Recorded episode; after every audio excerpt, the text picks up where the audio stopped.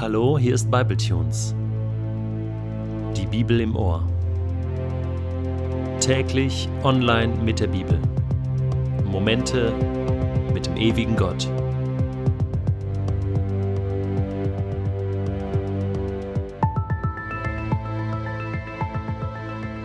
Der heutige Bibletune steht in Matthäus 11, die Verse 7 bis 19 und wird gelesen aus der neuen Genfer Übersetzung. Als die Männer wieder gegangen waren, wandte sich Jesus an die Menge und fing an, zu ihnen über Johannes zu sprechen.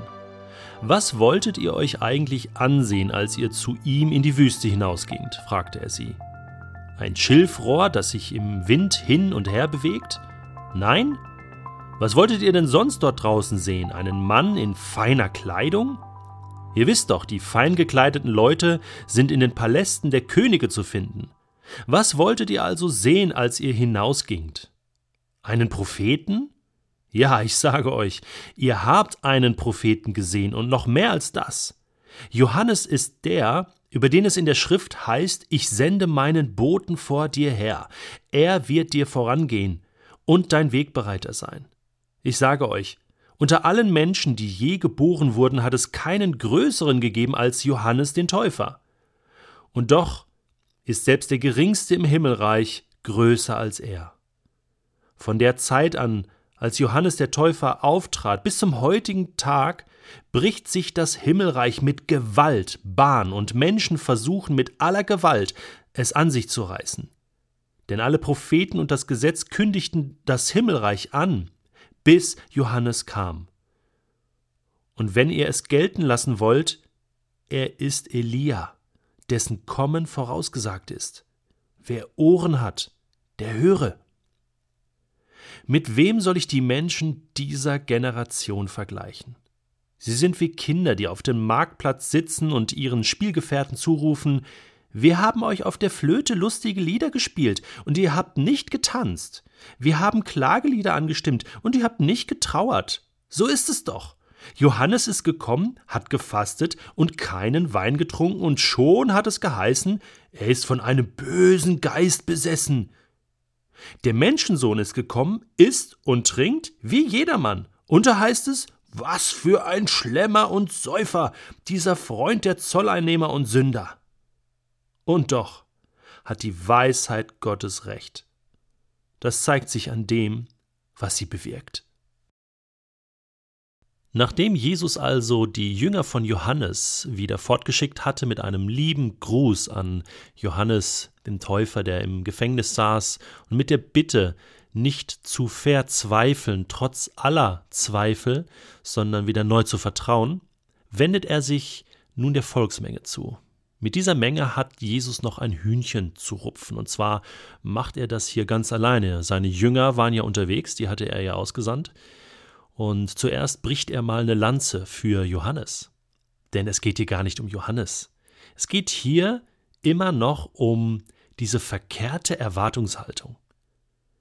Die Menschen Gott gegenüber einfach so haben. Und das greift Jesus jetzt massiv an.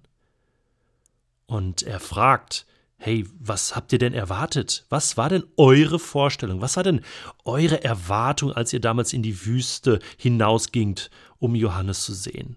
Was war eure Vorstellung von Gott? Und wurde es erfüllt oder nicht?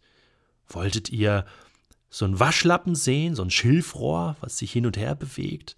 Wolltet ihr so einen feinen Typen sehen? Ihr wisst doch, wo die feinen Herren wohnen? In den Palästen?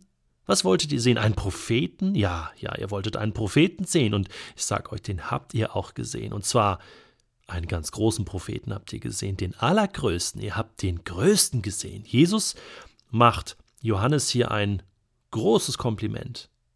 Jesus sagt, dass kein Mensch je geboren wurde, der größer ist und war als Johannes der Täufer.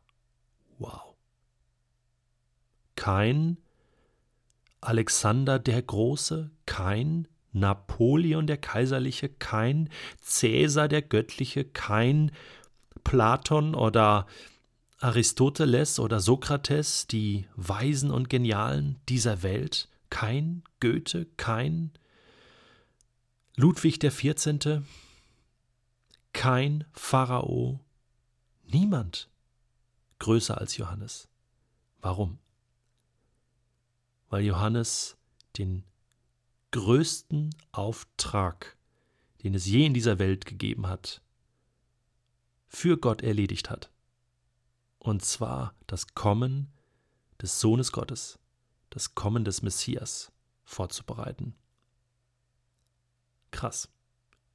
Und doch sagt Jesus, im Reich Gottes ist Johannes der Täufer der Kleinste. Hä? Wie geht das denn jetzt? Wie kann man denn der Größte in dieser Welt sein und im Reich Gottes der Kleinste? Der Punkt ist der, Johannes wurde wie jeder andere Mensch in dieser Welt natürlich geboren.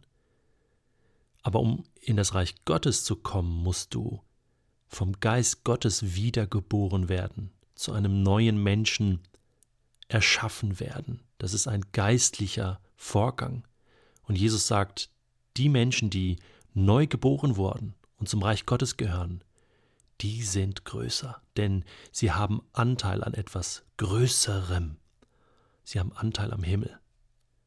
Und da ist Johannes der Täufer nur der kleine Anfang. Okay? Und jetzt gibt es die letzte Ansage an das Volk.